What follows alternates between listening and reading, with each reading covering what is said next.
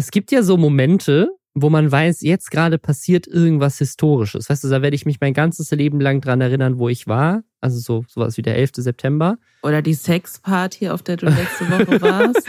Auch an, an die werde ich mich immer erinnern. Aber die, die Sache, an die ich mich überhaupt nicht erinnern werde, obwohl das wahrscheinlich eines der wenigen Ereignisse in meinem Leben ist, die irgendwann in Geschichtsbüchern stehen werden, ist die Krönung von König Charles, muss man jetzt sagen, ne? Äh, genau, es ist, es ist nicht mehr Prinz Charles und es fühlt sich irgendwie falsch an. Ja, aber ich, ich bin da morgens aufgewacht, war irgendwie auf Twitter und habe gesehen, ach, das ist ja heute. und es ist irgendwie so ein, wenn ich, keine Ahnung, wenn ich so bevor die Queen gestorben ist, wenn mich jemand gefragt hätte, so, ach krass, eine Krönung von einem neuen König, das ist ja voll das Ereignis und das ist wahrscheinlich auch eines der wenigen Male, dass man das miterleben wird. Also wahrscheinlich eins von zwei Malen während meiner Lebenszeit, dass man das miterleben wird.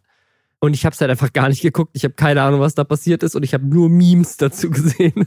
ich hatte so ein, also zum einen habe ich auch auf Twitter halt viele Leute, die so auch englischsprachige, die meinten so, ja, okay, keine Ahnung, ich habe auch irgendwie vergessen, dass es passiert, aber jetzt gucke ich es mal so nebenbei. Ich habe keine Ahnung, was, was da los ist, aber ich gebe meine Eindrücke mit. Also da habe ich mehrere Twitter-Threads auf jeden Fall gesehen, die ich ganz witzig fand. Und ich hatte parallel aber noch quasi wie so eine Art privaten Live-Ticker durch eine sehr, sehr gute Freundin, die das eben geguckt hat und immer nur so, ich, ich, glaube aber, ich weiß gar nicht, ob auch über YouTube oder ob das auch im deutschen Fernsehen irgendwo live übertragen wurde. Bestimmt. Bestimmt weil es ja gut auch für so eine Rentnerzielgruppe irgendwie. Aber die war dann auch so, oh nein, jetzt fasst er ein, ein goldenes Teeservice an. Jetzt musste einen goldenen Apfel anfassen und so. Und es, es klang halt wirklich, als hätte man, Entschuldigung, King Charles irgendwo hingekarrt und dann hätte man so super random Haushaltsgegenstände vergoldet und ihm die so zum Anfassen hingehalten. Und das ist natürlich eine Zeremonie, die wir alle seit sehr, sehr langer Zeit in der Form nicht mehr mitbekommen haben. Und, und das hat es aber auch so interessant niemand. gemacht. Ja, also ja. das, das ist wirklich, das hat es für mich so wahnsinnig interessant gemacht, weil man das Gefühl hatte, das ist so eine Mischung aus Mittelalter Cosplay LARP und aber auch, okay, wir machen es auch live im Internet und verwirrte Menschen reagieren darauf. Es gab auch zwei Livestreams von der BBC. Einen, wo es komplett unerklärt war, wo einfach davon ausgegangen wurde, auch in der Moderation und in den, von den Kommentatoren und Kommentatorinnen, dass jeder versteht, was da gerade passiert. Und einen, wo man noch so ein bisschen Kontext gekriegt hat, der offensichtlich so fürs internationale Publikum war. Ja, aber ich habe es auch nur ja. so ne, verfolgt durch die Reaktionen anderer. Was ich mich halt auch so frage, ist, dadurch, dass, ich meine, das, das letzte Mal, wann war das? In den 20ern, 30ern, keine Ahnung, wann ist die Queen gekrönt worden? Und da ist ja wirklich echt äh, keiner mehr so wirklich am Leben und das, die Welt hat sich auch krass verändert. Und auch diese, diese alten, keine Ahnung, was sind das, Priester, die dann irgendwie ihm die Krone aufgesetzt haben und so, die haben das ja auch noch nie gemacht. Also es gab jetzt auch nicht unbedingt Videos, die man sich angucken konnte. Haben die sich überlegt, so, okay, wie machen wir das? Oder gab es dann so ein Buch, so aus, den, aus dem Mittelalter, in dem sie dann nachgelesen haben, wie man die Krone und wann man die aufsetzt? Fand ich auch irgendwie, ich, fand ich eine interessante, interessanter Gedankengang. Ich habe wirklich nur Memes gesehen, dass die, die Kinder von Prinz William aussehen wie, wie Luke und Leia. Oder auf TikTok, dass da im Chor als Camilla reingelaufen ist, die gesungen haben White-Backed Vagina Camilla. Das habe ich auch gesehen, das war sehr ähm, witzig. das hört sich halt wirklich so an, aber sie singen Vivat Regina, also äh, Vivat Regina, äh, also lateinisch, Long Live Queen Camilla. Aber äh, auf, äh, ich, die, warum betonen die das so komisch auf Englisch?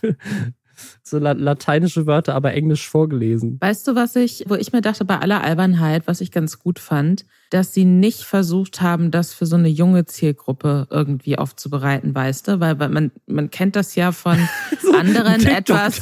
machen beim Aufsetzen ja, ja, genau. Man kennt das ja von anderen so leicht verstaubten, angestaubten Traditionen und so weiter und so fort, dass man sich dann denkt so, hey, dann legen wir jetzt hier so selbst, ne, so mit dem offiziellen Account legen wir so eine witzige TikTok-Tonspur drüber Weißt du, also, dass man irgendwie King Charles zeigt und dann diesen, wie bei Markus Söder, another bombshell entered the villa. Oder irgendwie sowas. Und ich bin aber ganz, das wäre so geil mit froh, Buckingham dass Palace. sie das nicht gemacht haben. Ja, da- das, das wäre so richtig lustig, wenn sie das so, ja, so auf modern gemacht hätten. Das hätte ich richtig gut gefunden. Ich habe auch lustige Memes gesehen über die heilige Handgranate oder ja diesen, diesen Apfel, der Reichsapfel, Ja. den er da äh, auch dann hatte. Ja, Der es ist- Reichsapfel ist übrigens einer der Beweise dafür, dass es kompletter, dass es kompletter Humbug ist, dass im Mittelalter alle Leute geglaubt haben, dass die Erde flach ist, weil der Reichsapfel ja explizit für den, quasi für die Welt, für den Erdball steht, den der Herrscher, generisches Maskulinum, weil damals waren so im europäischen Raum alle Herrscher männlich meistens, dass der die Welt so in der Hand hat. Und Mhm. das ist ein Beweis dafür, dass es halt auch Quatsch ist, wenn sowas behauptet wird. Kleiner kulturhistorischer Fun Fact. Kultur ist so weit weg. Ja, cool. Herzlich willkommen zu Lästerschwestern, dem Kulturpodcast von Lisa Ludwig, Journalistin und mir, Robin Blase, Influencer. Und hier lästern wir jede Woche über kulturelle Ereignisse, leider oft nicht ganz so historisch relevant wie eine Krönung, sondern mehr Noch Scheiß. nicht. Man weiß in dem nicht. Moment, wo was passiert, ja oft noch nicht, wie historisch relevant genau, es mal ist. deswegen machen wir diesen Podcast, um es für die Ewigkeit festzuhalten, damit irgendwann Historiker und Historikerinnen es sehr viel einfacher haben, die wichtigsten Ereignisse unserer Lebenszeit zu niederzuschreiben in Büchern der Zukunft. Und zwar darüber, was Influencer und Influencerinnen für absoluten Scheiß im Internet gebaut haben und was sonst so los war auf Twitter, OnlyFans, YouTube, TikTok, Instagram und so, wo auch sonst. Ja, herzlich willkommen. Wir haben wieder eine Menge Themen diese Woche. Und zwar kriegt Jeremy Fragrance eine eigene Doku-Serie. Wir wollen über einen neuen Trend, so neu ist er eigentlich gar nicht, aber einen Trend, der jetzt auf TikTok wieder aufgekommen ist, nämlich Transvestigators. Darüber wollen wir sprechen. Es gibt Updates zu Julian Zietlow, der Fitness-Influencer, der in irgendeine mutmaßliche Drogen-Sex-Sekte abgetaucht ist. Fortnite wird jetzt doch ein olympischer E-Sport. Es gibt ein neues Problem auf YouTube, wo Kanäle entmonetarisiert werden. Und ein kleines Update zu dem Fall rund um Finn Klimans Maskenskandal. Und Lisa, du freust dich sehr auf eine neue Serie, nämlich Jeremy Fragrance Die Doku. Absolut. Das ist eine von den Pressemitteilungen, die mich so ein bisschen elektrisiert hat. Ich kriege da krieg sehr viele Pressemitteilungen in meinem Job, aber wenige machen mich glücklich. Und das ist eine Pressemitteilung gewesen von Sky, beziehungsweise Wow. Und die haben etwas Großes angekündigt. Sie drehen gerade mit Jeremy Fragrance, beziehungsweise die Pressemitteilung hat gesagt, sie fangen jetzt an zu drehen mit Jeremy Fragrance. Das heißt, bis dann dieses wortwörtlich Sky Original Reality Dokumentationsding online geht, dauert es dann noch ein bisschen, eher so Ende des Jahres. Aber ich finde super interessant, was sie damit genau machen wollen. Ich, ich werde jetzt einmal kurz von Sky die Information, die kurze Information darüber vorlesen, was das so ist, inhaltlich. Dann werde ich das sehr gute Zitat von Jeremy Fragrance dazu vorlesen. Und dann merkt ihr die Frage schon mal und habt die für dich im Hinterkopf. Frag dich, sind die Sachen, die sie damit anstreben wollen oder die er damit angeblich anstreben will, laut allem, was er uns in den letzten Jahren erzählt hat, nicht schon längst passiert? Ich fange jetzt an zu lesen. Power Baby. So lautet das Motto des berühmten Parfüm-Influencers und Unternehmers Jeremy Fragrance. Und mit voller Power haben auch die Dreharbeiten zur neuen Sky Original Reality Dokumentation über ihn in dieser Woche begonnen. Die mehrteilige non-fiktionale Serie, also im Sinne von alles, was da passiert, ist echt, ne? Reality, das haben wir dann non-fiktional, begleitet Jeremy Fragrance über mehrere Monate und Ländergrenzen hinweg und zeigt exklusive Eindrücke aus dem beruflichen Leben zwischen Werbedeals, Business-Events und Content-Produktion sowie auch ganz private Momente des Social-Media-Stars. Doch damit noch nicht genug. Jeremy möchte sich seinen größten Traum erfüllen, in den USA richtig durchstarten und das amerikanische Publikum im Sturm erobern. Jeremy Fragrance dazu. Ich liebe es, meine eigene TV-Show auf Sky zu haben.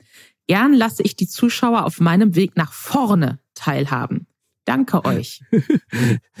Vorne ist dabei groß geschrieben. Also das ist ganz wichtig. Das ist sehr gut vorgelesen. Nach ich, vorne. Ich wiederhole die Frage nochmal.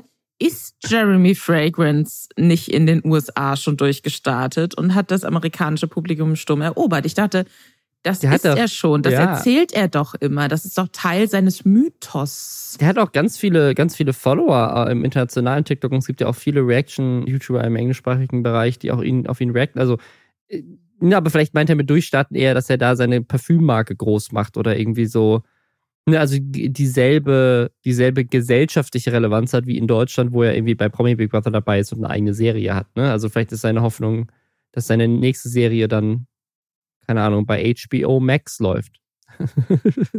Aber also ich, ich finde es richtig faszinierend, weil das äh, zählt ja so ein bisschen auf das ein, was wir neulich hier mal hatten mit seiner Biografie, dass ich das, und das finde ich, ich finde eine sozusagen schamlose Doku-Serie tatsächlich weitaus spannender wenn die wirklich sozusagen ungeniert und unzensiert ihm wirklich mal folgen und man mitbekommt, so ist Jeremy Fragrance wirklich so die ganze Zeit und hat er auch diese Breakdowns, die er in seinen Videos immer hat, dann in dieser Serie, wo er plötzlich dann anfängt, über Essen zu reden oder über seine äh, sexuellen Vorstellungen mit seiner zukünftigen Frau oder was weiß ich, so mitten in so einem Parfümvideo. Also ich kann mir schon vorstellen, dass das ultra viele Memes produziert und so, ob das, ob das wirklich so ist, wie, wie Malwanner das neulich auch erzählt hatte, als sie hier zu Gast war, dass er sozusagen dann so mitten in der Produktion alle fünf Minuten einfach anfängt, Liegestützen zu machen. So. Ich glaube tatsächlich, dass es ein absoluter Albtraum ist, mit ihm sowas zu drehen. Also einfach, was auch so Verbindlichkeiten angeht und, und ob er dann da wirklich die ganze Zeit so committed ist. Weil das ist ja was bei so Reality-Sachen, da wollen die ja mit der Kamera überall tatsächlich dabei sein oder bei möglichst vielen Dingen. Und da wird ja auch über einen längeren Zeitraum gedreht und dann wird danach erst geguckt, okay, was daraus benutzen wir jetzt, welche Geschichte bauen wir jetzt hier eigentlich. Und ich bin mir nicht sicher, ob Jeremy Fragrance jemand ist, mit dem man dann gut so Shooting-Schedules einhalten kann, unbedingt. Also das, äh, er erscheint mir jetzt, und vielleicht liege ich damit total falsch und das ist unfair, aber er erscheint mir wie jemand, der in der einen Sekunde Feuer und Flamme für was ist und da richtig krass Bock drauf hat. Mhm. Und wenn er dann aber merkt, dass es dann doch erstmal nicht so sexy ist, weil so Dreharbeiten eben länger dauern, der dann nach so ein, zwei Monaten sagt so, Leute, finde ich, reicht jetzt auch. Und dann, ja, das ist ja. natürlich schwierig. Plus, ich muss dazu sagen, ich bin mir nicht so sicher, und darüber hatten wir hier auch schon mal gesprochen. Ich habe das Gefühl, so das Thema Jeremy Fragrance ist jetzt so langsam ein bisschen durch. Ich weiß nicht, ob den Ende des Jahres noch so viele Leute interessieren oder ob das dann eher so eine Geschichte ist von wegen, der war mal richtig groß und man schaut ihm jetzt dabei zu, wie er so langsam ins Egalsein reinrutscht. Ja, ja, also ich, ich, ich werde es auf jeden Fall gucken, also weil ich schon unglaublich faszinierend finde, weil ich den Mensch unglaublich faszinierend finde und echt einfach mal rausfinden will, so ist der, ist der wirklich so, äh, warum ist der so? Mal gucken, wie viel sie da zeigen. Also ich, ich finde es schon, schon spannend, gerade wenn er jetzt irgendwie in den USA irgendwie wirklich mehr machen sollte. Vielleicht klappt das ja da, dass er dann da wirklich so eine neue Welle mitbekommt. Also ich, ich bin gespannt drauf. Wir werden es wir werden's gucken und euch erzählen, ob da spannende Sachen passieren. Weißt du, wo auch spannende Sachen passieren? Auf TikTok. Robin, ich glaube, wir sollten über diese Übergänge nachdenken, weil es offensichtlich ist, dass ich weiß, wo auch spannende Sachen passieren, weil wir in das gleiche Google Doc reingucken. ja, vor allem, weil ich, weil ich äh, mit dem Thema gar weniger Berührungspunkte habe als du, weil du kennst das schon länger. Dann erklär doch bitte mal, was sind Transvestigators? Das ist jetzt so ein Thema, was was im Kern super transfeindlich und furchtbar ist. Das heißt, wenn ihr das lieber skippen wollt in dem Moment, dann, dann macht das unbedingt. Es hat aber auch einen sehr absurden Aspekt und es wird sich vollkommen zu Recht auch von so Trans-Creatern darüber lustig gemacht. Also es ist wirklich, es, es, es gibt sicherlich Leute, für die das gerade kein gutes Thema ist, weil, weil sie das verletzt. Aber es ist im Kern wirklich, glaubt mir, es ist komplett absurd und diese Menschen sind komplett wahnsinnig und es hat eine dadurch irgendwie auch witzige Ebene, weil niemand die ernst nimmt und das eine sehr kleine Randgruppe ist, die jetzt aber nochmal viral gegangen sind. Und zwar geht es bei selbsternannten Transvestigators um Leute, die der festen Überzeugung sind, dass so gut wie alle Personen im öffentlichen Leben trans sind. Und das quasi fußen sie darauf, dass sie angeblich wissen, wie ein Körper gebaut sein muss, damit er männlich oder weiblich sein kann. Also auch wirklich so Knochenstruktur. Das ist so ein bisschen wie bei Incels quasi, die ja auch so, mhm. ja, und wenn man ein begehrenswerter Mann ist, dann muss der Kiefer so aussehen und so bei den Transvestigators, die haben so ähnliche, vermeintlich eindeutige Anhaltspunkte, auch so, ja, und der, wie der Schädel geformt ist, das bedeutet, das war mal ein Mann, so auf die Art, richtig, richtig weird. Oder das Schlüsselbein zum Beispiel. Also so, es gibt, ich sehe gerade so ein Bild von Ryan Gosling, wo sein Schlüsselbein nicht gerade ist, sondern so ein bisschen nach wie ein V. Und das bedeutet ganz klar, Ryan Gosling ist als Frau geboren worden. Also es ist so, es ist ganz absurd. Und ich finde es so, ich finde es so lustig, weil es, es kombiniert quasi den, den Hass der Stunde der, der neuen Rechten, nämlich transphob zu sein, mit den Verschwörungstheorien, dass es irgendwie Echsenmenschen in der, in der Hohlerde gibt. Also irgendwie so eine, so eine neue Weltordnung. Und die neue Weltordnung ist aber jetzt in dem Fall nicht jüdisch, wie das oft bei solchen Verschwörungstheorien ist, sondern die neue Weltordnung ist trans es ist halt gerade deswegen jetzt auch wieder ein Thema geworden. Wie gesagt, diese Leute gibt es schon länger. Es gibt auch deutschsprachige Videos in dem Bereich auf YouTube, die schon ein paar Jahre alt sind.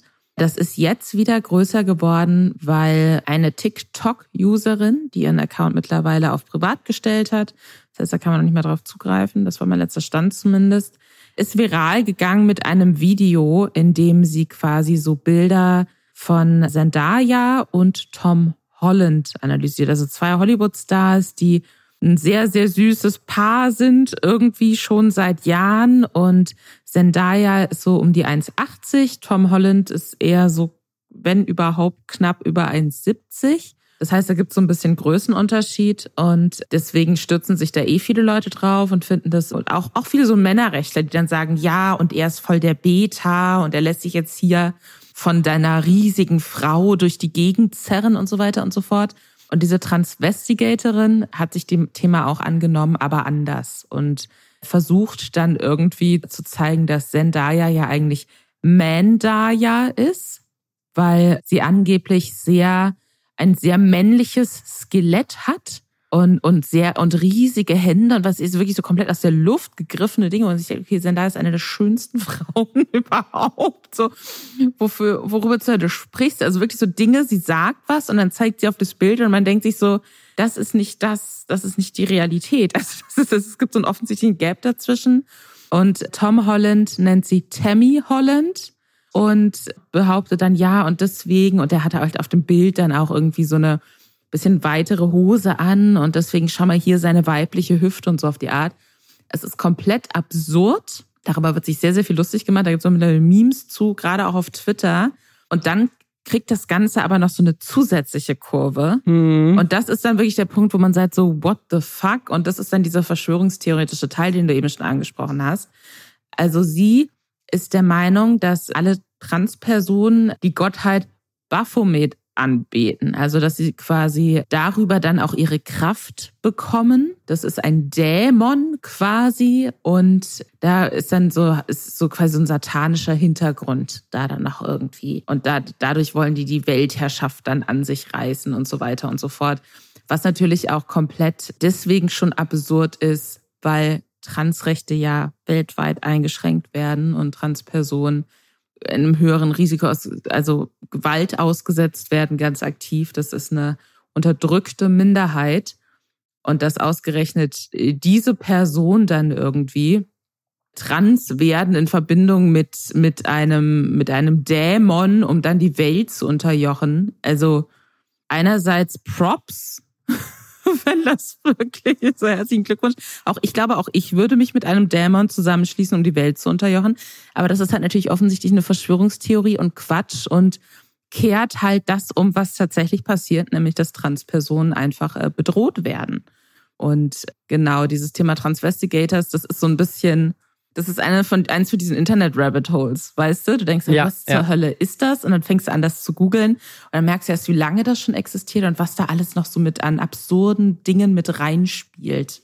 Ja, also das, das Lustigste dazu fand ich ein Tweet und da ist es auch so absurd, weil man manchmal nicht mehr durchblicken kann, meinen die das jetzt ernst oder machen die sich über die Leute lustig?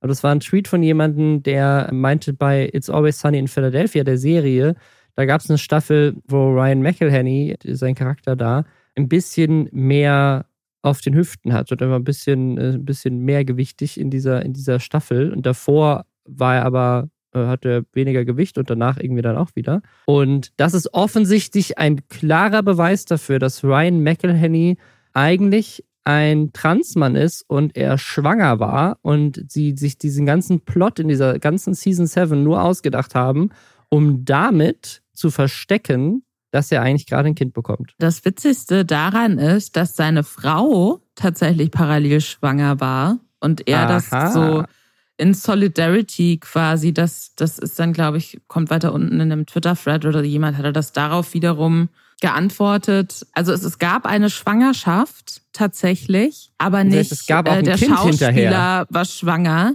sondern seine Frau das war sagst schwanger. du, aber das, das erklärt, wo das Kind Es herkommt. gibt Bilder davon, ne? Aber offensichtlich wahrscheinlich hat das Baphomet bei Photoshop einfach dann, ne? Also wir wissen Absurd, ja, der Dämon absurd. steckt da mit drin. Ach, das ist wirklich. Also Mann, falls euch sowas auffällt, ist kompletter Quatsch. Es ist komplett wahnsinnig. Es, es scheint mir eine kleine Online-Community zu sein, die sich aber seit Jahren sehr, sehr intensiv hält und die immer mal wieder hochkochen, weil es einfach so absurd ist. Ja, weil Ähm, dieses, dieses Thema Hass auf Transpersonen ja gerade wirklich so richtig abgeht, auch gerade in den USA. Ja, ja, genau, hatte ich ja voll. Das, das ist ja definitiv auch ein Faktor, aber das, was die machen, scheint sich so ein bisschen unabhängig von tatsächlichen realen Ja, politischen Entwicklungen. Das ist so ein bisschen Weil Kann man nicht ja vorstellen, dass diese. Leute- richtig. Es ist halt ausgedacht. So, deswegen, das ist so, so wie Leute, die an die Hohlerde glauben. So ist es so ein bisschen ja, ja. ähnlicher Vibe. Es ist, es ist ein bisschen so wie Julian Zito, über den wir letzte Woche gesprochen haben, dieser große Fitness-Influencer, der mit Rocker Nutrition auch so eine ganz bekannte Fitnessmarke gegründet hat, Freund von Ron Bilecki und so groß vernetzt in der Influencer-Welt, dass der mutmaßlich in eine Sekte eingetreten ist. Eine Sekte, die an Aliens glaubt und wo es viel um Drogen und Sex geht. Also um Drogen und Sex geht es in seinem privaten Leben gerade tatsächlich sehr viel. Ob er jetzt wirklich auch an diese Aliens glaubt, das ist Dritten, das wissen wir nicht. Aber ja, das Neueste bei Julian Zietlow, was dann letzte Woche nach diesem großen Drama mit ne, seine, seine Frau geäußert, Leute haben ihn kritisiert dafür, dass er halt zwei Kinder und seine Frau und seine Firma irgendwie in Deutschland komplett zurücklässt, um mit seiner neuen Freundin irgendwie auf Instagram wild rumzumachen und irgendwie über Drogen zu reden. Und das ist jetzt noch weiter eskaliert, denn Julian Zietlow und seine neue Freundin haben jetzt einen OnlyFans-Account und da werden wohl auch sehr explizite Sachen ge gezeigt. Dann, das natürlich Leute kritisiert, dann ging es aber noch weiter, nämlich eine Person, die es kritisiert hat, war unter anderem der Rapper Flair, der irgendwie Julian Zietlow kennt und dann auch irgendwie Bilder von seinem OnlyFans zensiert gepostet hat bei sich auf Instagram. Er hat auch geschrieben, der Junge ist am Ende traurig, was Drogen mit dem gemacht haben. Daraufhin hat Julian Zietlow gesagt, er wird sich gern mit Flair am, am BER boxen, wenn er landet. Und dann ist irgendwie auch RTL da aufgetaucht und hat das irgendwie, das hat Film, aber Flair kam nicht. Daraufhin hat Julian Zietlow sich bedankt dafür, dass Flair Werbung für seinen OnlyFans-Account macht. Und das, das fand ich das Absurdeste. Hat gepostet, ist es nicht amüsant, dass wir, also Flair und er, mit derselben Schwanzgröße, hart etwas über 15 Zentimeter und normal wesentlich kleiner, dieselben Komplexe haben bzw. hatten. Weißt du noch, wie wir früher darüber geredet haben? Wahnsinn. Was ein, was ein ziemlich smarter Diss ist. Also nicht, weil es etwas Negatives ist, wenn, wenn die Erektion 15 Zentimeter lang ist oder so. Ne? Es gibt ja auch so, das ist, glaube ich, überdurchschnittlich im deutschen Vergleich und so weiter und so fort. Und Vaginas haben ja auch nur eine gewisse Tiefe. Also, weil, weil die beiden sich ja sehr heterosexuell geben, deswegen spreche ich jetzt nur von Vaginas und so weiter und so fort. Aber das ist, das ist insofern ein cleverer Diss und ja ganz offensichtlich ein Diss, weil sich irgendwann mal eingebürgert hat, gerade im, im Hip-Hop, dass wenn man über seinen Penis redet, dann muss er mindestens 18 Zentimeter lang sein. Eigentlich eher länger. So, und deswegen muss ich Julian Zietlow so ein bisschen Props an der Stelle dafür geben, das ist ein smarter Diss, weil in dem Moment, wo er sich dann selbst quasi mit reinnimmt, in diese vermeintlich negative Zahl 15 Zentimeter, wirkt er glaubhafter, als, als wenn er jetzt einfach nur schreiben würde, was eher ein Flair-Diss wäre. hey, warum überhaupt OnlyFans? Du hast doch nur einen 15 Zentimeter Schwanz, so nur in Anführungszeichen. Und deswegen, das, das fand ich dann tatsächlich ganz, ganz witzig. Generell muss ich aber sagen, dass äh, Julian Zietlow auf mich nicht wie jemand wirkt, der seinen Frieden gefunden hat und jetzt überhaupt nicht in, in so einer esoterischen Sekte abhängt. Also wenn, wenn ich mir vorstelle, ich habe meinen Frieden gefunden und weil ich mich einer Sekte anschließe, dann würde ich hoffen, dass mich dieser Frieden davon befreit, Beef mit Flair zu haben, um ehrlich zu sein. Also ich bin mir immer noch nicht sicher, ob er wirklich Teil von dieser Sekte ist oder ob das einfach ein anderes weirdes Kultding ist. Weil sie haben jetzt auch einen neuen Podcast gestartet, einen, einen Videopodcast, wo er zusammen mit seiner neuen Freundin und einem anderen Typen namens Luca und dessen Freundin Sarah wo die über Sex reden. So eine Stunde lang und da reden sie die ganze Zeit, geht es nur um Sex. eine Stunde lang. Und das ist so ein absurd weirder Podcast. Also einfach nur, weil dieser Luca, der irgendwie auch der Coach ist, sozusagen von, von Julian, also der ihn so anscheinend da so reingeholt hat in diese Welt, der, der ist so weird einfach. Also wie der da so sitzt und auch irgendwie, es ist halt auch in den Kommentaren, wo Leute meinten, so, es ist schon absurd, dass der so, so viel unsympathischer wirkt als alle anderen da, weil alle so unsympathisch sind. Und es ist, also was, was die da raushauen für Sachen, also der, der, der sitzt da die ganze Zeit und sagt so, ja, er riecht immer, wenn, wenn Frauen gerade ihren Eisprung haben und dann weiß er, dass sie geil auf ihn sind und so. Es ist so, also, was der, was der für absurde Sachen da sagt und wie, wie krass sexistisch das auch ist und wie krass übergriffig die beiden auch von sich selbst erzählen. Also, dass sie selber erzählen, wie übergriffig sie sind und das geil finden, dass sie übergriffig sind. Also es gibt eine Stelle, wo Julian erzählt, dass er noch verheiratet war und auch Kate, seine, seine neue Freundin in der Beziehung waren, als sie ihr erstes Mal hatten miteinander. Und er beschreibt dann das erste Mal und da erzählt er irgendwie, dass Kate ihm gesagt hat, sie möchte aufhören und er sie aber weiter ausgezogen hat, weil er ja wusste, dass sie ja eigentlich Ja meint. Und das Ding ist, die reden die ganze Zeit in diesem Podcast auf Deutsch. Also drei Leute sprechen Deutsch und Kate, seine Freundin, spricht nur Russisch und Englisch. Das heißt, sie sitzt die ganze Zeit nur daneben und ab und zu wird sie dann mal auf Englisch was gefragt. Aber sie ist auch irgendwie nicht so wirklich involviert in dieser Konversation. Ich ja. finde das so, also ich, ich, ich verstehe auch nicht, wer die Zielgruppe dafür ist. Ich habe das Gefühl, es gibt keine Zielgruppe für diesen Podcast. Ich glaube, dass das nee. Leute hören sich gerne reden und glauben, dass jeder sich für ihre Scheiße interessiert. Und, und vielleicht ist es gerade noch relevant und interessant für Leute, weil eben diese ganzen ganze Drogen-Sekten-Eskalation irgendwie im Raum steht. Aber das ist halt auch so, das klingt für mich wie so eine Mischung aus so diese klassischen Dating-Coach-Pickup-Menschen-Podcasts. Ja. Wo ich aus irgendeinem Grund auf meiner TikTok for You Page so sehr viel, viel so Stitches reingespielt kriege, wo Leute dann halt sich das anhören und darauf reagieren, warum das alles Quatsch ist. Ne, was ja gut ist, dass sich damit kritisch auseinandergesetzt wird, aber ich würde lieber mehr Pferdevideos, glaube ich, auf meiner TikTok for You Page haben. Anyways, eine Mischung daraus und eine Mischung aus wirklich so Teenagern, die zwanghaft über Sex reden müssen, weil sie jetzt schon einmal Sex hatten. Das finde ich extrem unangenehm und und ich frage mich, hat der wirklich eine, also hat er Fans? Gibt es Leute, die sagen, hey, cooler Typ? Oder ist es jetzt gerade so, alle sind so mortified irgendwie und gucken sich das an und finden das noch jetzt gerade irgendwie unterhaltsam, aber bei Folge zwei sind die dann auch schon. Es ist 100% letzteres. Weg. Also wenn, wenn man mal, also das, das Video hat 132.000 Views. Der Account, den sie jetzt dafür angelegt haben, For Junkies heißt er, der hat unter 6000 Abonnenten. Also das heißt, da ist relativ wenig Conversion passiert. Ne? Also ein paar Leute haben schon das abonniert, aber vielleicht auch einfach nur, weil sie den Zerfall weiter beobachten wollen. Und wenn man dann in die 1300 Kommentare darunter guckt, da ist kein einziger, den ich jetzt gesehen habe beim, beim Runterscrollen ja. positiv. Es gibt so ein paar, die sich Ron Bilecki als Gast wünschen, die könnte man noch als neutral einstufen. Aber niemand schreibt so, ja, voll geil, danke, dass du das geteilt hast, mega spannend, so für mein eigenes Sexleben oder sowas, sondern alle nur so, boah, die Kate hat den krass manipuliert, ey, was für ein pubertärer Typ. Boah, die haben, die haben keine Drogen genommen, sondern einen Verjüngungsdrang und Julian ist jetzt wieder 14. Kate hat sich in, erst in Julian verliebt, nachdem sie seinen Namen gegoogelt hat. Also es ist richtig abfällig in den Kommentaren und alle hassen die. Also alle hassen alle vier in diesem Ding. Und es gibt hier einen, der sagt, Sarah ist so wunderschön.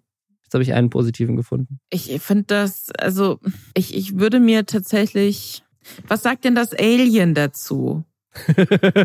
Weißt du, was das ich haben meine? wir jetzt noch nicht gefragt. Weil, das finde ich auch kurze schade, dass das nicht Erinnerung, ist. ganz kurze Erinnerung an alle, die, ähm, die jetzt vielleicht nicht mehr im, im Kopf haben, was ich damit meine. Also zu dieser Sex-Drogen-Sekte gehört es auch am Rand irgendwie, dass, dass jemand involviert ist, der Kontakt zu einem Alien hat, das wiederum Sprachnachrichten in Google Docs oder seine Kunde über Sprachnachrichten in Google Drive verbreitet, die man sehr aufwendig suchen muss. Und da frage ich mich schon, was sagt denn das Alien jetzt dazu? Ist es das, wie es möchte, Ja. dass seine Jünger über ihn sprechen? ja, mal gucken. Vielleicht meldet es sich noch. Das, Bitte. das Alien sollte einen TikTok-Account starten. Das hätte ich gerne. Ich würde lieber dem Alien zuhören, als es. Ja, warum haben sie das denn nicht gemacht? Scheiße Der, der. Alien-Podcast. So. Ja, das ist eigentlich noch, das ist noch ein, ein gutes Format. Naja, weißt du, was auch ein gutes Format ist? Ja. Die Olympischen Spiele. Ja, immer noch, immer noch Immer im noch. gleichen Google Doc wie du. Das sind, das sind doch rhetorische Fragen. Wir hatten vor einiger Zeit in diesem Podcast mal drüber gesprochen, dass E-Sport jetzt endlich eine olympische Disziplin ist. Allerdings nicht als Teil der Sommer- oder Winterspiele, sondern als so ein separates Event, aber halt offiziell vom IOC so das E-Sport-Event, so die, die Olympic E-Sport Finals so. Und dann haben wir uns angeguckt, was für Spiele da teilnehmen dürfen und welche Disziplin es also quasi gibt. Und es war halt nicht sowas wie FIFA oder Counter-Strike oder League of Legends, also Spiele, die tatsächlich eine echte E-Sport-Szene haben, sondern es waren vor allem irgendwelche Pay-to-Win-Handyspiele, Tennis Clash oder so, wo du dich einfach mit mehr Geld steigst du mehr auf, weil du bessere Fähigkeiten dann hast und bessere, bessere Werte. Also so Pay-to-Win, wo ja, Skill sicherlich auch eine Rolle spielt, aber es ist halt ein so, ein- so ein klassisches Pay-to-Win-Spiel. Das ist so, als würdest du irgendwie so in, keine Ahnung, Diablo Immortal oder sowas jetzt E- E-Sport machen. Also es ist ganz absurd, aber einfach nur, weil da Tennis gespielt wird. Deswegen. Und da haben sich viele Leute drüber aufgeregt, aber ehrlich gesagt finde ich auch nicht genug. Also das ist so ein bisschen untergegangen. Es gab bei so ein paar amerikanischen Gaming-Leuten gab es ein paar Videos dazu, aber in Deutschland habe ich das Gefühl, hat so keiner darüber geredet. Und jetzt kam aber raus, ey, Fortnite ist jetzt auch Teil davon. Das wurde jetzt quasi so, ich weiß gar nicht, ob das damals auch schon dabei war, aber Fortnite ist so das einzige Spiel, was man kennt. Aber jetzt ist irgendwie auch klarer, was genau da passiert in Fortnite. Und das ist, das ist so absurd. In Fortnite wird jetzt nicht gegeneinander angetreten, sondern es wird einen Scharfschützenwettbewerb innerhalb von Fortnite geben, wo auf eine, eine extra Map im Creative-Modus gebaut wird, die so aussieht wie ein Schießstand, damit es wirklich nicht gewalttätig ist, sondern so nah wie möglich an den echten olympischen Sport des Schießens rankommt, weil sonst wäre es ja ein böses Killerspiel. Und jetzt müssen da irgendwelche Pro-Fortnite-Gamer, die, die sonst da halt einfach richtig gut sind, so da in, im Battle Royale zu überleben, müssen jetzt auf so einen virtuellen Schießstand gehen und da auf irgendwelche Zielscheiben schießen und dann kriegen sie dafür eine Medaille. Ich finde das Thema vor allem deswegen auch mit, mit, gerade mit Fortnite auch so absurd, weil man in Fortnite ja theoretisch sehr, sehr viel nachbauen kann. Ja, Ne? Also, das, das ist ja auch das Interessante dann irgendwie an Fortnite, dass du da, weiß ich nicht, wahrscheinlich auch Ruderboot fahren in irgendeiner Form simulieren kannst. Super weird. Ich finde diese, diese Diskussion aber auch, also ich kann mir vorstellen, dass es so ein bisschen verwirrend vielleicht auch ist, ne? Weil es, es gibt ja auch generell um, um E-Sport diese seit gefühlt Jahrtausenden während der Diskussion. Darüber sollte das jetzt nicht auch ein Sport sein in irgendeiner Form und warum zählt das denn nicht als Sport? Da hat sich jetzt natürlich dann das Olympische Komitee mit dieser ne, Zusatz-E-Sport-Veranstaltung ganz gut so aus der Affäre gezogen, dass sie sagen, hey, wir geben den Gamern doch was. Mhm, ja. Aber woran ich immer wieder denken muss, ich hatte, als ich noch für so ein Funkformat Represent gearbeitet habe, ich finde das Video jetzt leider nicht mehr bei, bei YouTube, um ganz ehrlich zu sein. Aber da habe ich mal einen Beitrag gemacht darüber, dass die Große Koalition quasi in der letzten Regierungsperiode in ihrem Koalitionsvertrag ganz klar versprochen hatte, hey, wir machen E-Sport zum Sport. Wir lassen das als Sport anerkennen. Mhm. Und Represent, wofür ich gearbeitet hatte, hat man sich immer so geguckt, was passiert im Bundestag, so Bundestagspolitik und was hat das mit jungen Menschen zu tun. Da habe ich mir halt angeguckt, okay, aber warum ist denn da seither nichts passiert, wenn die das schon vor zwei Jahren versprochen haben? Und dann hat sich rausgestellt, und das hat dann auch jemand, der, der Sportabgeordnete oder so, dann gesagt, ja, aber die Politik kann das ja gar nicht entscheiden in Deutschland entscheidet, nämlich der Deutsche Olympische Sportbund, was ein Sport ist und was nicht. Und das auf Basis von halt so verschiedenen Sachen. Also wenn was ein Sport ist, dann hat das halt auch so Vorteile, so in Richtung Gemeinnützigkeit, dann wird man besser bezuschusst, dann hat man ganz andere Möglichkeiten, auch Vereine aufzubauen und so in Jugendarbeit reinzugehen und so weiter und so fort. Das heißt, das, daran hängt das dann so ein bisschen. Ich frage mich, was so das jetzt mit Fortnite und quasi als olympischer E-Sport diese Anerkennung, ob das in irgendeiner Form nochmal auf diese große wird E-Sport als Sport anerkannt Debatte einzahlt mhm. oder zumindest auf die darunterliegende Debatte, die halt so vielen Leuten aus dem Gaming-Bereich in Deutschland eigentlich wichtiger ist, nämlich zu sagen, okay, ist uns scheißegal, ob wir ein richtiger Sport sind, aber wir würden gerne auch als gemeinnützig gelten, ja, ja. weil man dann eben auch ganz anders so Vereinsstrukturen aufbauen kann. Das heißt, da bin ich mal gespannt, ob das in irgendeiner Form eine Auswirkung hat. Aber ich, ich sehe das ähnlich wie du. Also für mich wirkt es auch, als hätten die Leute, die das so entscheiden an, der, an dem Punkt, gar keine Ahnung, was macht man denn in diesen Spielen und warum spielen die denn ja, Leute? Gibt es ein anderes Spiel, wo du dir denkst, so, okay, da könnte man, weiß ich nicht, kann man, keine Ahnung, Triathlon in Call of Duty reinmodden, irgendwas anderes Neues, so für die Zukunft. Ich fände, das, das fände ich, das fänd ich richtig lustig. Einfach so, wenn so Elemente von Spielen, die so aber eigentlich nur so als Deko existieren, dann genutzt werden. Also zum Beispiel bei Overwatch gibt es so eine Map, wo ein Basketballkorb in der Map ist und es ist auch so ein Basketball in dem, in dem Startding und du musst damit seine, mit deiner Waffe auf den Basketball hauen und dann schaffst du es manchmal, dass er den Korb trifft. Wenn sie einfach die Map nehmen, aber das als olympische Basketball, also alle spielen Overwatch, aber es ist halt olympischer Basketball. Das finde ich auch schön. Wenn ihr, wenn ihr Vorschläge habt dazu, was man für unpassende Sachen in Spiele reinbauen kann, damit das im Rahmen der olympischen E-Sport-Veranstaltung als Sport, als passende E-Sport-Situation durchgeht. Schreibt uns das unbedingt in Subreddit. Genauso wie sich E-Sport-Vereine seit Jahrzehnten damit rumschlagen, ob sie jetzt Sport sind oder nicht, schlagen sich YouTuber seit Jahrzehnten damit rum, dass irgendwelche Dinge bei YouTube passieren und sie sich fragen, but why? Da ist jetzt gerade ein neues Ding und das fand ich, fand ich aus zwei Gründen spannend. Erstens, weil es ein absurdes Problem ist und zweitens, weil die Person, die mich darauf aufmerksam gemacht hat, Ludwig ist, jemand, der von YouTube bezahlt wird. Und da geht er auch darauf ein am Anfang des Videos, was ich irgendwie ganz cool finde. Also der ist sozusagen der Streamer, den YouTube abgekauft hat, quasi von Twitch. So viel Geld wird er bekommen haben dafür, dass er quasi immer noch exklusiv bei YouTube unter Vertrag ist.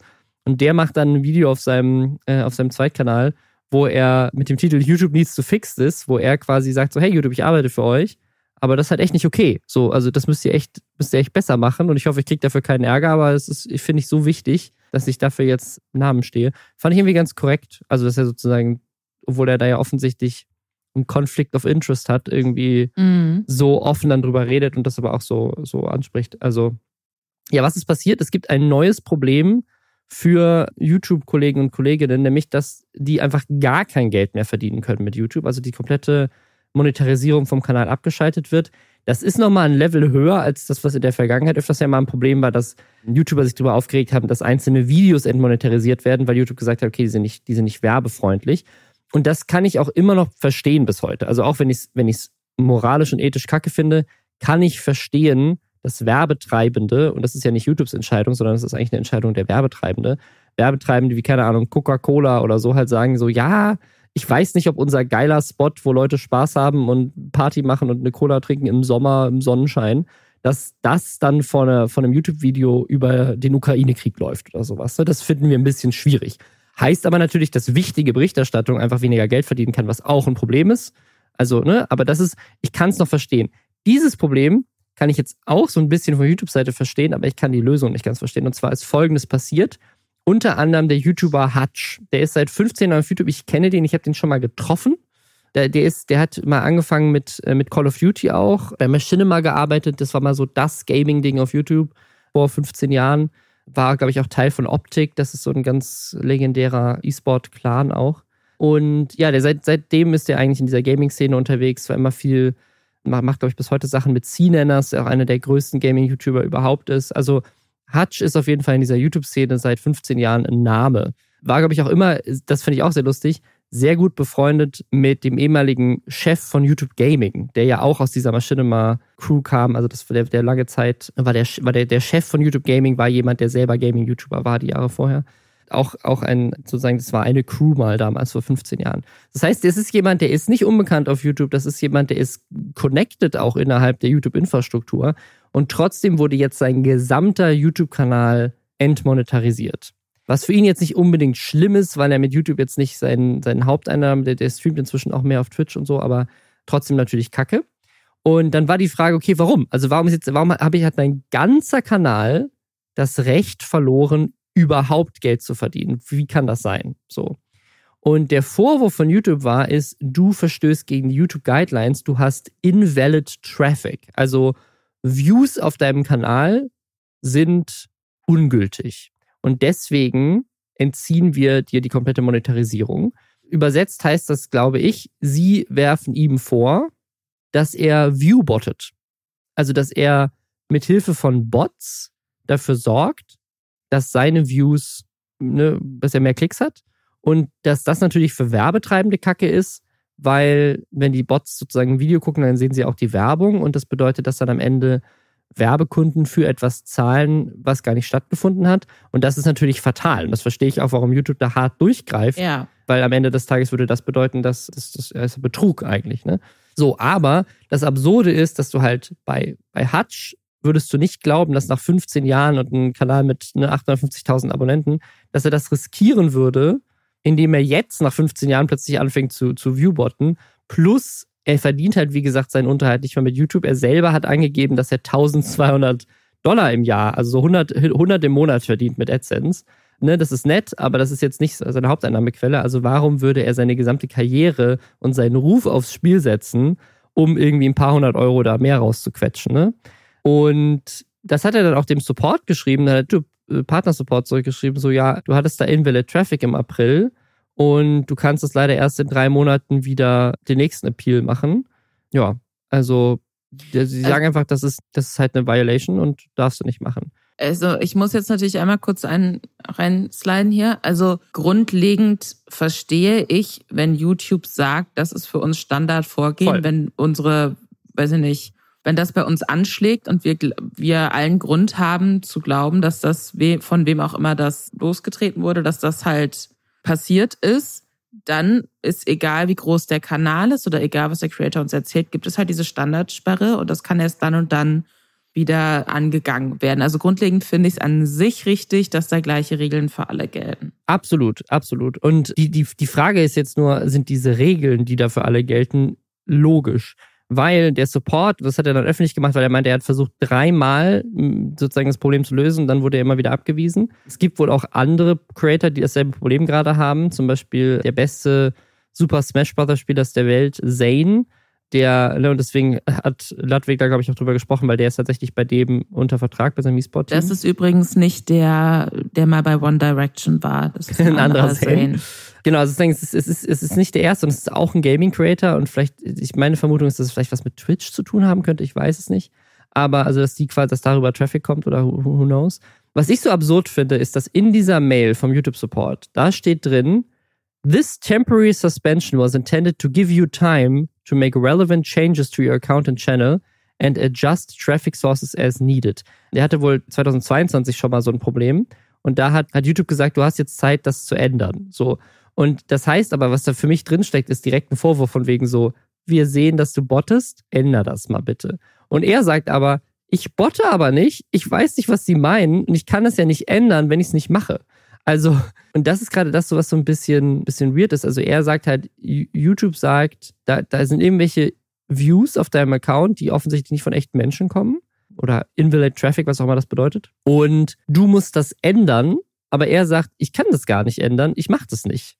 Und jetzt ist das halt so ein, so ein Stalemate irgendwie, weil YouTube sagt, du musst es ändern, er sagt, er kann es gar nicht ändern. Und das finde ich halt so absurd, weil das eigentlich so ein Loophole offenbart. Das heißt, wenn das so ist, dass sozusagen du nicht dagegen selber vorgehen kannst, wenn du nicht selber irgendwelche Bots dafür bezahlt hast, bedeutet das, wir können jetzt YouTube-Accounts zerstören, indem wir für die Views kaufen. Und dann können die YouTuber das nicht kontrollieren, weil sie es ja nicht bezahlt haben. Und sie aber verantwortlich sind und nicht YouTube sich um diese Bots zu kümmern. Und das finde ich ein bisschen strange. Ich finde es auch strange und ich glaube, dass Plattformen, seien es jetzt YouTube oder Twitch, dafür sorgen müssen, dass man Trollen, Hatern, wie auch immer man Leute bezeichnen möchte, die anderen Creatoren schaden wollen, dass man denen keine Instrumente und sei es unfreiwillig in die Hand gibt, mit denen die Accounts kaputt machen können. Und ich bin, ich kann mir nicht, ich, ich kann mir vorstellen, dass das nicht das letzte Mal ist, dass wir so eine Geschichte irgendwie haben. Ich kann mir vorstellen, dass das unfassbar frustrierend ist für Creator, und gleichzeitig kann ich mir aber auch nicht vorstellen, dass es im Sinne von YouTube ist, wenn große Creator sagen, okay, ist nervig, aber gleichzeitig so wichtig ist mir die Monetarisierung auch nicht, weil so wirklich viel Geld verdiene ich damit mehr. Meine Einnahmequellen sind woanders. Ja. Weil das ja dann auch irgendwie ein Signal zu anderen Creatoren geben könnte oder generell ein Signal sicherlich auch in die Wirtschaft reingibt, von wegen, so wichtig ist uns das nicht mehr. So, wir können uns unser Geld woanders holen. Wir, wir scheißen drauf, ob wir werbefreundlich auf YouTube sind. Das ist ja für YouTube auch negativ. Und ja. für deren Werbeeinnahmen, von denen sie ja eben auch einfach profitieren und nicht nur der Creator. Es gibt noch eine andere Theorie und das ist sozusagen, dass es vielleicht gar nicht bösartig ist, sondern wie gesagt, dass es tatsächlich legit Traffic ist, der aber durch irgendeinen Bug falsch eingestuft wird und YouTube das aber nicht erkennt und das hat Ludwig in seinem Video auch so ein bisschen offenbart, nämlich einer dieser Creator ist ja bei ihm unter Vertrag. Und, ähm, also dieser Zane. Und da konnten die genau zurückverfolgen, woher dieser Traffic auf einer seiner Videos kam, der als Invalid Traffic gefleckt wurde. Der kam nämlich von Ludwig, der von YouTube dafür bezahlt wird, dass er auf YouTube unterwegs ist. Und zwar der, weil das ja sein Creator ist quasi, der bei, bei ihm unter Vertrag ist, hat der ein Video von ihm promotet und dieses Video hat dann, weil er das in der äh, Videobeschreibung verlinkt hat, sehr viel Traffic bekommen.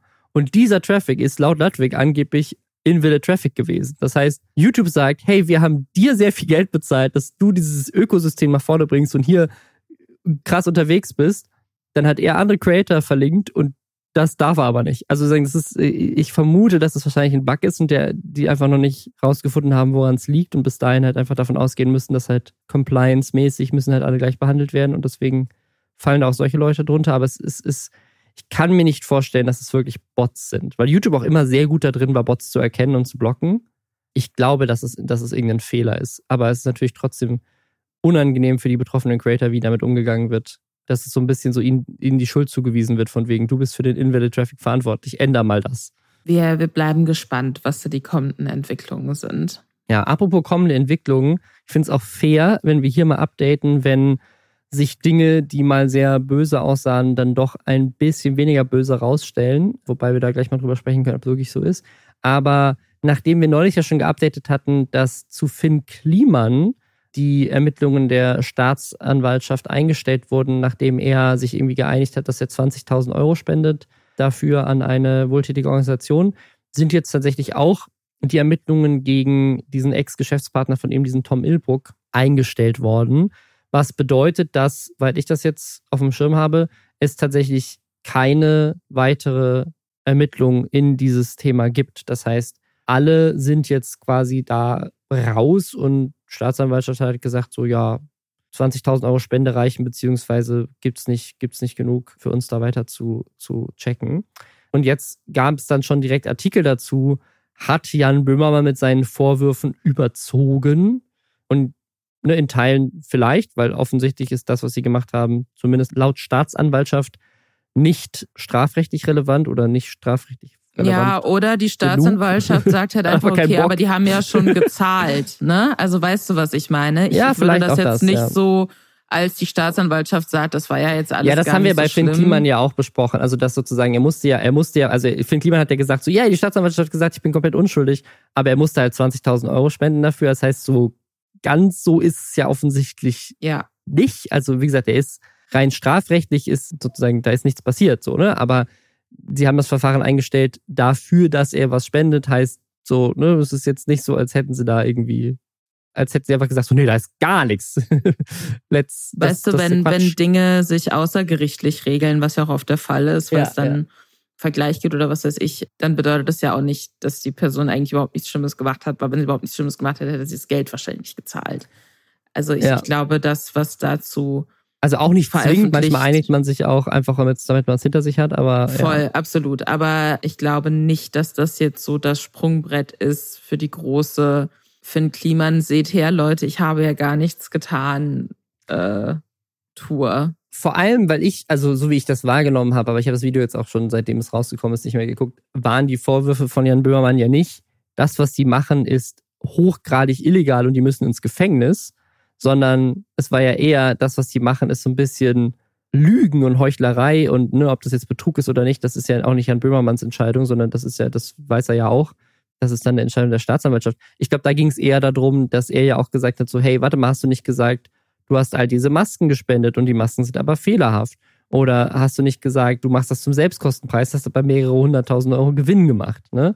Also, und das ja. sind ja beides Dinge, die auch weiterhin, die halt nicht strafrechtlich relevant sind, aber die auch weiterhin stimmen. Also Finn Klima hat das ja auch zugegeben, dass er sich geschmückt hat mit dieser Spende. Laut ne, seinen Aussagen, der aber nichts mit zu tun hat. Er hat das einfach nur genutzt, um sozusagen seine Marke zu fördern. Und er hat ja auch mehrere hunderttausend Euro Gewinn gemacht. Das hat er ja selber auch veröffentlicht, dass seine Wirtschaftsprüferin sich das angeguckt hat, obwohl er gesagt hat, er macht das zum Selbstkostenpreis. Ne? Also dieses Krise kann auch geil sein und ich er verdient damit jetzt ein paar hunderttausend Euro. So, ne, hat er, glaube ich, dann gesagt, dass er das alles spendet jetzt im Nachhinein. Aber auch wenn es jetzt nicht strafrechtlich relevant ist, ist trotzdem immer noch moralisch und ethisch ein großes Fragezeichen über dem Thema. Und meiner Meinung nach war das auch der Kern der Vorwürfe. Aber absolut. Also so habe ich das auch gesehen und ich glaube, das war auch schlussendlich das, was was ihm ja in, in den Augen vieler seiner Fans oder dem Großteil seiner Zielgruppe oder was weiß ich das Genick gebrochen hat. Ne, so diese ja. dieses was vorgeben, was er nicht ist, als Creator, der ja davon gelebt hat, dass er immer so alles selbst macht und immer er selbst ist komplett und super ehrlich. Und ich, ich glaube nicht, dass sich das in irgendeiner Form so einfach, gerade auch weil seine Aussagen ja danach auch noch sehr weird waren. Wir haben auch ausführlich schon über seine Insta-Videos, die dann noch kamen, gesprochen, wo er sich dann so eine große Verschwörung herbeigeredet hat von den Öffentlich-Rechtlichen, die ihn da jetzt unten sehen wollen und so weiter und so fort. Also ich glaube, da, da kommt er so einfach nicht mehr raus. Und ich glaube auch, dass die Einstellung von diesem Ermittlungsverfahren da gegen seinen ehemaligen Geschäftspartner, dass sie da jetzt auch keinen großen Unterschied mehr macht. Also er postet wieder auf Instagram und die Posts kriegen auch gut Likes, ne? Also, keine Ahnung, jetzt für das letzte Video, was er gepostet hat, irgendwie nur 3000, aber das ist, glaube ich, relativ neu. Vor 33 Minuten, ja, okay. Äh, das davor 15.000. Also, das, ne, also ich würde sagen, ihm geht's ihm geht's ganz gut. Und der, der Post, der jetzt gerade vor 33 Minuten gepostet wurde, ist auch zweiter Tag OMR bei Olli im Bett geschlafen auf seinem Hausboot. Also, ne, wenn er jetzt auf der, auf der Online-Marketing Rockstars ist, die Messe, die jetzt gerade diese Woche läuft. Ja. Ja gut, da kann ja auch jeder hin, ne? Da kann jeder also, hingehen, da kann jeder hingehen. So, Vielleicht ist er da auch einfach ne, nur als, Wenn er jetzt als, gesagt hätte, oh, ich bin Fan. auf der Gamescom, dann bedeutet das jetzt auch nicht, dass er mit offenen Augen Armen von der, der ganzen Welt empfangen wird, sondern einfach, dass er halt zu einer öffentlich zugänglichen Veranstaltung, für die man halt Maß an Eintritt Vielleicht, weiß ich nicht, vielleicht ist er auf der Bühne gegangen ist. Who knows? Naja. Mal gucken, wie es da weitergeht. Wir behalten das im Auge. Und nächste Woche ist die 250. Folge dieses Podcasts. Und da werden wir ein paar große Veränderungen ankündigen, nur dass ihr da schon mal darauf vorbereitet seid. Das klingt jetzt sehr apokalyptisch. Aber es gibt wirklich größere Veränderungen und deswegen seid nicht überrascht, wenn die kommende Folge ja. vielleicht ein bisschen anders ist als die jetzt heute. Genau. Ab nächster Woche ist dieser Podcast nämlich ein Sex-Podcast mit Julian Zietlow. bitte nicht, bitte nicht. Bis dahin. Bis dann, ciao. Ciao.